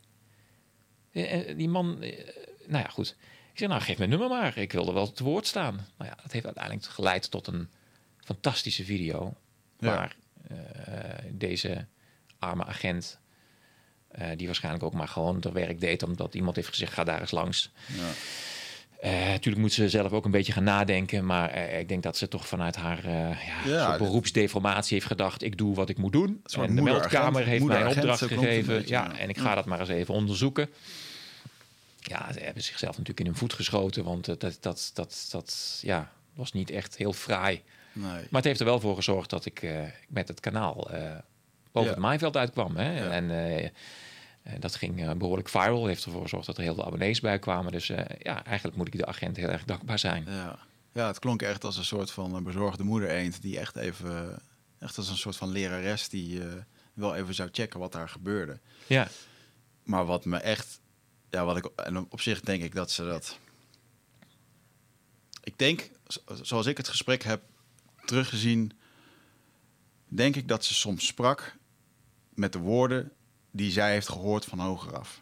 Ja. En onder andere toen jij vroeg, en wat noemt u dan een complotdenker? Ja. En wat antwoordde ze toen? Als je het even kan herhalen. Nou, ten eerste zei ze, ja, die had ik wel verwacht. Dus daar heb ik over nagedacht. Uh, dus dat betekent dat ze het niet zomaar uh, spontaan per ongeluk als een slip over de tong heeft gebracht. Nee. Maar ze zei iets in de trant, mensen uh, die het niet eens zijn met de overheid of wat de overheid wil dat ze doen ja, of geloven of zoiets. Ik weet het, ja. Maar in ieder geval uh, een vrij bizar antwoord, ja. ja. En waarop ik antwoordde, nou dan ga je het heel erg druk krijgen. Ja, ja dat vond ik grappig. Ja, ja, je bent uh, verbaal ben je heel erg sterk, dus dat, uh, dat, dat hielp absoluut mee in de video. Ja. Um, waarbij je gewoon, ik vond dat je daar heel erg op onderzoek uitging van waarom er in hemelsnaam Uh, een kostuum in je tuin stond en jou te, te, te speuren. Nou, ik vind het ook fascinerend. Hè? Dus ik ben ook helemaal niet, was ook helemaal niet boos op die vrouw. En ik ben ook niet boos op de politie. Want ik, ik geloof echt dat bij de politie heel veel mensen werken mm. met de beste intenties. Ja. Dat ze de verkeerde afslag hebben genomen en dat misschien nog niet zien. Oké. Okay. Maar iedereen, iedereen, of je nou voor of tegen de maatregelen bent, of je nou bij de politie of de brandweer werkt, of bij het R I V M, of ik zat, zat vanochtend nog op, het, op een, op een Twitter-account van een ziekenhuisdirecteur te bekijken en hoe dat allemaal daar ook zijn eigen leven leidt. Iedereen heeft de beste intenties. Mm. Alleen het gaat erom dat je ergens op een gegeven moment weer erachter komt uh, hoe we weer op het juiste spoor komen. Want dat zo'n vrouw natuurlijk bij mij op het, in de tuin staat en mij bevraagt dat ik complotdenkers een podium geef, dat is natuurlijk niet wat een politie zou, politieagent zou moeten doen. Hè. De, een politieagent behoort niet in dat domein te komen van de vrijheid van meningsuiting of de persvrijheid. Nee. Ik bedoel, ik ben geen terrorist of een, of een rebellenleider. Ik ben gewoon een journalist die met een uh, oude man van achtenzeventig jaar een interview deed over de vrijheid van meningsuiting. Ja. En dat is blijkbaar een, ja, een, een, ja. Een, een, een, een moeilijk gebied voor de politie. Een topic. Ja, ja dat... dat Uh, maar er zijn gelukkig heel veel mensen die uh, ook, ook... ja, eigenlijk kon niemand het ermee oneens zijn dat dit de, be- de perken te buiten ging. Ja. Nee. Ja. Ja, toch wel verrassend over. Je hebt er best wel wat media-aandacht door gehad. Ja. Maar wat ik wel verrassend inderdaad vind, is dat heel veel uh, tegengeluid media... Uh, of eigenlijk dat dat tegengeluid... Hè, bijvoorbeeld over de censuur in Amerika. Dat, dat, ja, ik vind het echt te belachelijk voor woorden dat een president in Amerika... permanent wordt verwijderd. Twitter heeft gezegd voor zijn laatste twee tweets. En ik heb die tweets gelezen. Ja, het spijt me, maar daar wordt echt niet, wordt niks in opgeroepen over geweld of wat dan ook. Nee, maar je wil niet weten hoeveel mensen in mijn omgeving die ik ken, Trump-haters, als ik hun dat vertel, van ja, het is toch niet normaal dat zo'n dat de, op dit moment is hij nog steeds de president, hè? Ja. Dat ja. De president van de grootste wereldmacht op deze aardkloot op slot van ja. Twitter is verwijderd, monddood is gemaakt. En dan krijg ik als antwoord, net goed. Ja, dat is ook goed. Die man moet, die man moet weg. Dus een heleboel mensen hebben zo'n aversie tegen Trump... Mm-hmm. dat ze niet in staat zijn om het onderscheid te maken... dat hier grenzen worden overschreden... die niks hebben te maken met de persoon... maar die een mechanisme in gang zetten... dat er een soort... dictatoriale macht wordt gegeven aan een medium... dat bepaalt wie mag praten en niet mag praten. Ja. En als dat op een gegeven moment in de samenleving iets wordt van... nou, net goed, dan begrijpen mensen niet dat dat ook in hun nadeel een keer kan gaan werken. Ja. Dat als straks hun leider of de persoon waar zij heel veel vertrouwen in hebben... of waarvan ze denken, nou, dat is wel een goed iemand... Ja. als die nou wordt verwijderd omdat die niet past in het... Ja. plaatje wat dan de geldende norm is. Ja, moet je dan komen ze er in één keer achter dat het niet net goed was. Maar dan heb je in feite wel dat... dat, dat, hè, dat, dat, dat mechanisme heb je in feite in gang geholpen... dat dat moet kunnen. Ja. En we moeten daar altijd tegen ageren. Ook al is het de president, dit is niet net goed. Dit mag nooit gebeuren. Ja. Punt. De vrijheid van meningsuiting, de persvrijheid is heilig. Dat ja. is de backbone van de democratie. Als je daarvan zegt... maar dat maakt me niet zoveel uit, want het komt me nu goed uit. Dan ben je van het padje. Ja. Dan ga je dus ruimte bieden voor dictatoriale ontwikkelingen. Heel veel mensen snappen dat niet, omdat ze altijd in vredestijd geleefd hebben. Mm-hmm. He, dus ze hebben altijd, ja, we, we hebben altijd vertrouwen en een fijne, veilige omgeving gehad. Dus, het, dus ze denken nooit dat het zal ontaarden. Ze denken nooit dat het dan ook in hun nadeel of op een verkeerde manier gebruikt zal worden. Want ze hebben dat vertrouwen dat het alleen maar in de goede manier wordt gebruikt. Ja. En dat is naïef. Ja. Ja, dat is zeker zo. En uh, bizar dat als mensen zeggen van ja, maar ja, je, ik ben het er ook niet mee eens. Je kunt ook niet zomaar alles zeggen. En weet je, die zijn dat dan ook zo, soort van aan het verdedigen. Ja. Toen, wat zeg je nou eigenlijk, weet je? Want stel nu dat als een, als een Facebook de president van Amerika, eh, zo-called machtigste man van Amerika, van de wereld, op slot kan zetten. Wat denk je dat hij met jou kan doen? Of met je bedrijf? Of, of met een Rutte? Weet je, stel dat Rutte nu in één keer zijn account wordt, uh, dan zou het wel in één keer heel erg vreemd zijn. Ja. Want zo'n, zo'n Wybren van Haga, dat vinden mensen dan toch... nee, maar die stelt ook allemaal... ja, die stelt irritante vragen, ja, kritische vragen. Zodat men een beetje gaat nadenken... en dat er ook nog een beetje balans in komt. Ja. En, en ik heb toch wel... ja, misschien is dat ook een beetje de kring waar ik in zit... dat ik toch wel steeds meer het gevoel heb... dat mensen dit ook wel doorkrijgen. Maar ik, ja, ergens hou ik ook wel eens mijn hart vast... van hebben, hebben echt heel veel mensen dit wel door? He, want over de censuur wordt over het algemeen... niet zoveel gemeld in de Nederlandse media.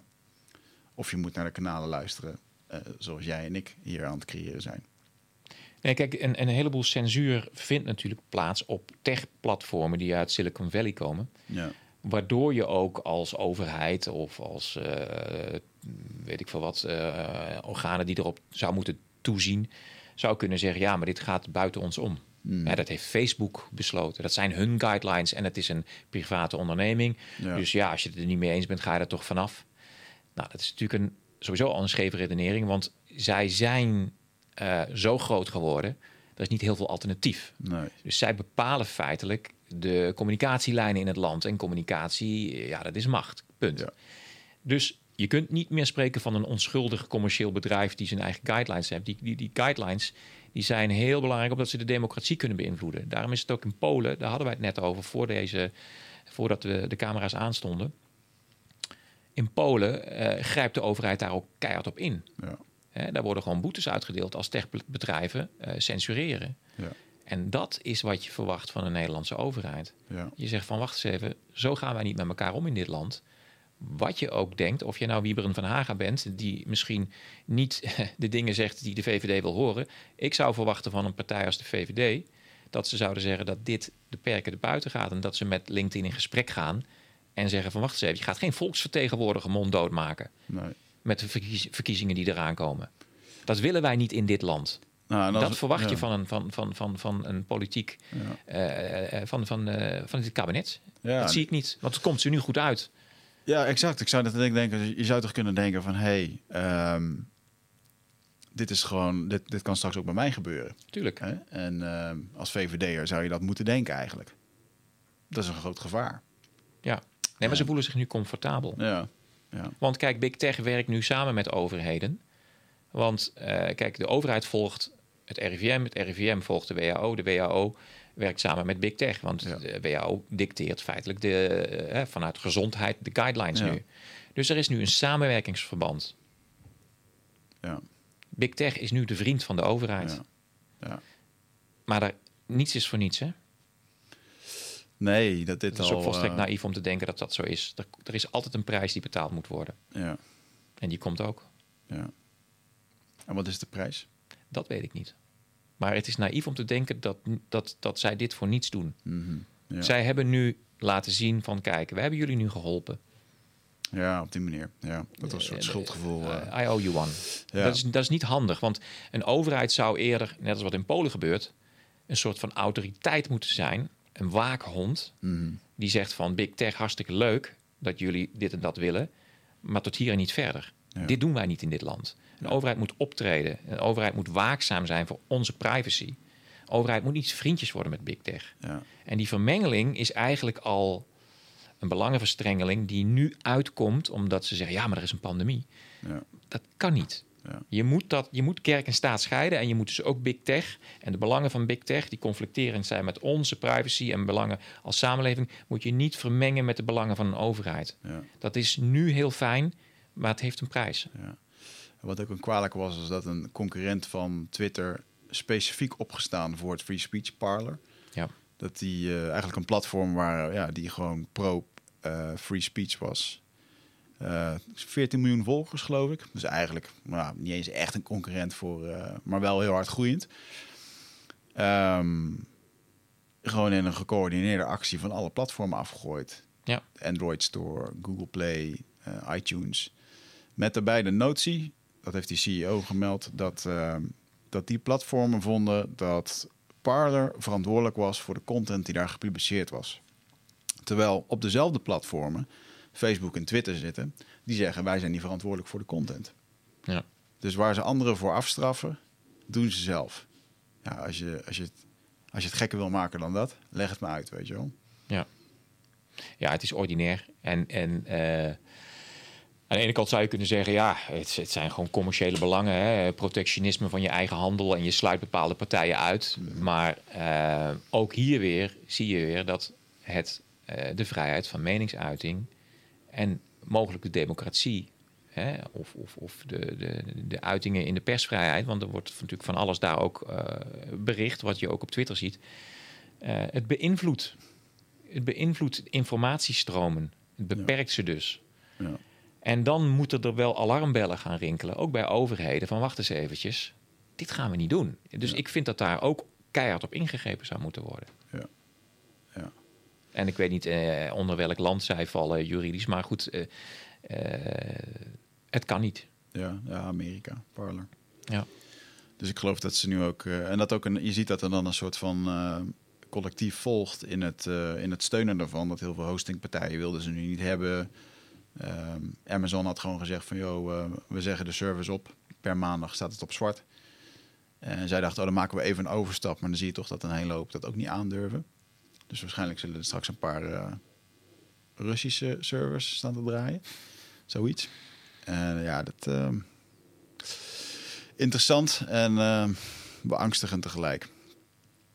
Denk jij dat in... Uh, denk, jij eigenlijk dat, denk jij eigenlijk dat in deze situatie die verkiezingen doorgaan? Nee. Nee, nee dat is al niet. beslist. Ja. Dat is al beslist, alleen nog niet gemeld. Hmm. Ze zijn het gewoon aan het rekken. Ja. Let maar op. En um, uh, waar baseer jij dit op? Uh, nou, uh, uh, logisch denken. Ik bedoel, als, als, als nu al de lockdown... Uh, min of, uh, als al wordt gezegd, de maatregelen blijven zeker nog wel tot, tot, tot begin maart. Mm-hmm. Ja, we hebben gezien, hè. Er komen altijd weer een paar weken bij. Ja. Maart begint gewoon het griepseizoen, hè. Ja. Het is gewoon een A B C'tje. Ja. Gaan de I C's weer vol liggen? Want ja, we zitten weer in een nieuwe... In een, nieuwe griep, in een nieuw griepseizoen. We zitten niet in de derde golf. Ja. Zo gaan ze dat natuurlijk uitleggen. Hè? Het is uh, COVID uh, één, twee, drie. Maar zo blijf je natuurlijk de, dan kom je eigenlijk in de twaalfde golf. Ja. We zitten in een nieuw griepseizoen. Het is het griepseizoen twintig eenentwintig. Ja. We hebben negentien twintig gehad. Mm-hmm. twintig eenentwintig. We trekken hem gewoon even door. En ja. dat wordt dan natuurlijk allemaal bij elkaar opgeteld. Maar goed, daar hadden we het net al over. Dus in maart uh, gaat er natuurlijk een enorme uh, krapte zijn in de ziekenhuizen. Personeel tekort. Ehm... Um, Dat is een A B C'tje. Ja. En de vraag is natuurlijk, wat is het belang van dit zittende kabinet om de verkiezingen uit te stellen tot uh, negen juni, wat uh, Maurice de Hond uh, voorspelt? Ja. Um, nou ja, uh, heb ik niet meteen een antwoord op, maar uh, ik voorzie wel, ik durf te stellen dat ze dit gaan doen. Ja. Ja, ja, mijn persoon... En er zijn al heel veel mensen die dit ook al het beste vinden, hè? Ja. Dus er komt straks ook weer een soort van roep uit de samenleving. Als je iedereen natuurlijk maar weer bang genoeg maakt. Hè, met, ja. We hebben daar natuurlijk weer, er zal daar wel weer een of andere mutant bij zijn gekomen. Dan gaat dadelijk iedereen schreeuwen. Ja, maar ik moet stemmen. Wacht, ik wil niet ziek worden. Hè. Dus het, mm. En dan gaat Rutte weer heel democratisch als die is zeggen. Ja, ik luister naar de roep ja. van het ja. volk. Maurice de Hond had het inderdaad goed onderschreven. Dat een hele hoop mensen hebben aangegeven dat ze niet willen, zouden willen stemmen. Dus minder opkomst. Dat zou je dan via de post kunnen oplossen of andere manieren. Ja. Maar en uiteindelijk, hoe mooi is het als we straks in de zomer... dan wordt het allemaal minder, dan kunnen de teugels weer wat los. En dan, dan, kan, en dan hebben mensen misschien ook alweer heel snel het gevoel van... nou, dat oké, okay, dus nu, nu gaat het goed. Nou, ja, dan vieren we de vrijheid. Ja, dan vieren we even vrijheid om in september weer op slot te gaan. Ja. Ja. Ja, ik wou dat ik de antwoorden had, maar we gaan het allemaal meemaken. Het is ja. een interessante tijd waar we in leven. Heel interessant, ja. ja. Heb je het boek van George Orwell gelezen? Nee, natuurlijk wel heel veel over gehoord. Ik heb het dus nooit gelezen. Ah. Maar goed, ik, uh, ik, heb wel, uh, ik weet wel waar het over gaat. Ja, daar, uh, ik, ik heb het nog niet voor de helft uitgelezen. Maar hij beschrijft zo ontzettend goed dat er iemand, hè, die meneer waar het over gaat... die werkt op het ministerie van Waarheid. En die werkt op een soort kamer waar hij niet echt andere mensen ziet. En hij krijgt iedere keer gewoon iets toegestuurd. Een artikel van Blackbox T V... En um, daar staat eventjes kort bij wat er anders moet. Dat, uh, dat hij even moet weghalen wat Rutte daar heeft gezegd... en dat het toch wel goed is gekomen. En zo wordt iedere keer de, de geschiedenis... wordt eigenlijk worden de kranten van vandaag... en die allemaal zijn geweest, die worden continu aangepast... om de narrative kloppend te laten lijken. En hij beschrijft op een gegeven moment een heel mooi iets... dat hij zelf stelt daar wel zijn vragen over... maar weet ook dat hij nu al bijna twintig jaar in deze molen zit... en dat, het, dat dit het gewoon even is... Maar hij beschrijft ook collega's van hem... die overfanatiek dat beleid steunen en dat dat goed is. En um, geeft bijvoorbeeld ook aan dat bepaalde woorden... dat die, die, die jongen die zo overfanatiek is... die werkt op de taalafdeling... waar ze woordenboeken maken, maar ook herschrijven. En dat ze nu dus woordenboeken uh, herschrijven zonder bepaalde woorden. Nieuwe woorden introduceren. Um, ben ik even... kwijt of dat ik dat nu in mijn hoofd haal, maar volgens mij het woord deugdmens of zo, dat was dan dat werd toegevoegd. Interessant. Ik, ik weet niet of dat dat en maar in ieder geval het woord vrijheid werd weggehaald. Moet je je voorstellen als jouw kind of weet je, onze kinderen zullen het dan nog wel begrijpen, maar doe dat twee, drie generaties dat het gewoon niet meer in de dikke vandalen staat. Over een paar generaties is dat gewoon weg. Als je gewoon niet weet wat dat betekent, als je zo wordt geïndoctrineerd en opgevoed. En um, daarbij dacht ik wel echt van wow man, dit kan, dit kan inderdaad heel snel gaan. En dat mensen zich daar nog comfortabel in voelen ook. Bewust of onbewust. En dat is wel echt iets om, uh, om een beetje waakzaam uh, voor te zijn. Ja, ik denk de parallel met wat jij net vertelt is wat we nu zien. is dat er niet zozeer woorden worden verwijderd, maar definities worden veranderd. En mm. dat er uh, een, uh, een spel is uh, uh, met betekenis. Hè, dus ethiek bijvoorbeeld en liefde en loyaliteit en, uh, en uh, iets voor elkaar over hebben en uh, een goede burger zijn. De betekenis daarvan, die heeft voor iedereen een totaal andere lading. Mm. En, en, en daar komen we niet meer uit, omdat we alleen al de definitie van de pandemie bijvoorbeeld. Ja. Ja, wat is een pandemie? Ja. Uh, mensen uh, begrijpen dat niet meer. Hè? Er wordt constant uh, worden dingen geflipt. Ja. En, en dat is op een gegeven moment niet meer te ontwarren. Ja, ik zag dat uh, groepsimmuniteit uh, op de site van de W H O is ook is gewoon verwijderd bij het COVID-virus. Nou, het is niet verwijderd, maar de definitie is gewijzigd. De groepsimmuniteit stond voorheen als een herd immunity die te maken had met het doorlopen van een, een, van een virus in, ja. een, in een samenleving, waarbij mensen uh, door uh, aanmaken van antistoffen of door de ziekte te hebben, groepsimmuniteit op een natuurlijke manier opbouwen. Mm. Dat is dus nu geschrapt en groepsimmuniteit is nu expliciet het hebben van immuniteit na vaccinatie. Ja. Dus de spuit is de enige optie tot groepsimmuniteit. Terwijl dat is gewoon pertinent niet waar. Nee. Alleen de W H O zet het daar gewoon in alle brutaliteit gewoon neer. Weet ook dat wij documenten kunnen vinden ja. waar staat dat het anders was. Maar ze doen het gewoon. Ja. En schaamteloos. En heb jij daar uh, politiek vragen over horen stellen? Misschien Wybren van Haga ja, in de toekomst. De die, uh... Maar het wordt gewoon, het, het gebeurt gewoon. En, en, en, en, en schouderophalend. Ja. Ik vind dat, ik vind dat, dat, dat, zijn, dat zijn hele serieuze dingen die daar staan. Mm. Net zozeer als dat natuurlijk de definitie van de pandemie ooit gewijzigd is in tweeduizend negen. Ja. Als je daar gewoon uithaalt dat er niet heel veel mensen hoeven te sterven, maar dat het puur gaat over het airborne gaan, hè? Dat het virus zich verspreidt. Ja. Wat nu ook met de mutant het geval is. Ja, het is Uh, mogelijk vijfenzeventig procent besmettelijker. Ja. Ja, nou en? Ja. Hoeveel mensen worden er ziek? Ja, Hoeveel niks. mensen gaan er dood? Ja.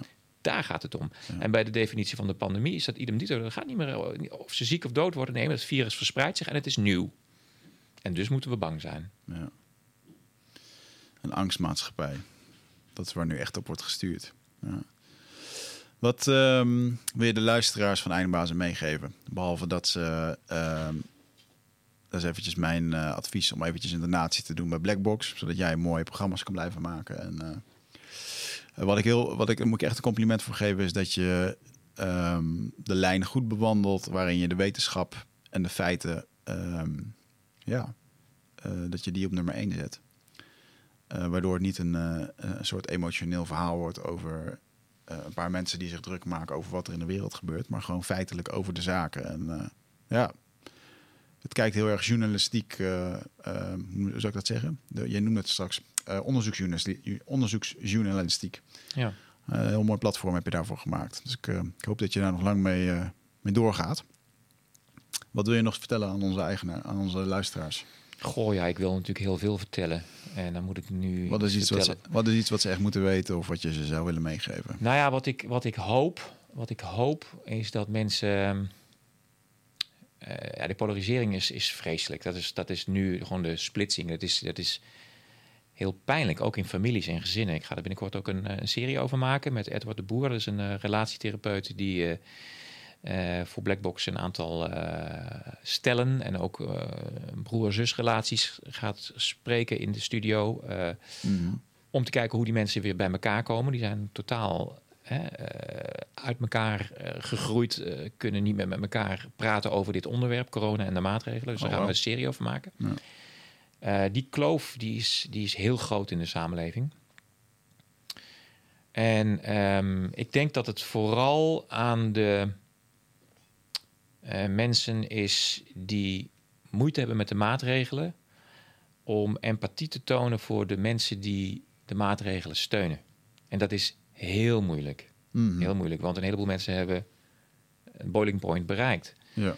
Uh, maar dat zorgt ervoor dat we natuurlijk allemaal uh, als hittepetitjes uh, tegen elkaar lopen te prediken en te gillen. En daar moeten we mee stoppen. We zouden moeten proberen, omdat ik denk dat een heleboel mensen die twijfelen gaan nu, denk ik, gaan nu wel het omslagpunt bereiken. Er zit ergens een, een tipping point nu. En we moeten die mensen die twijfelen, of mensen die voor de maatregelen waren, moeten we de ruimte geven om zonder gezichtsverlies en met heel veel empathie terug te komen bij zichzelf en uit die angst te stappen. Mm. En dat doe je niet als je die mensen het gevoel geeft dat ze eigenlijk een afgang of een, uh, een zware bekentenis of moeten toegeven. Zie je wel dat ik gelijk had. Of een schaap zijn. Of, moeten we ja, niet doen. Ja. We moeten die mensen met liefde behandelen. En dan wil ik niet uh, als een soort uh,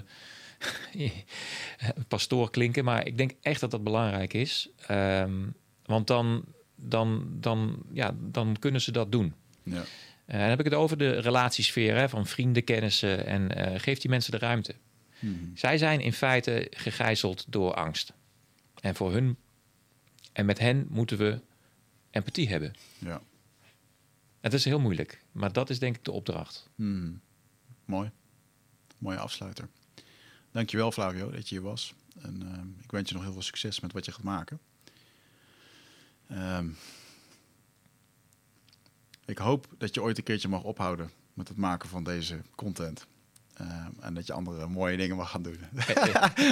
Wielrennen bijvoorbeeld weer. Het liefst oude dingen morgen. Maken. Het liefst morgen. Maar uh, ja, we houden je in de gaten en uh, wellicht zien we je ooit weer hier een keertje. Dankjewel. Ja, bedankt.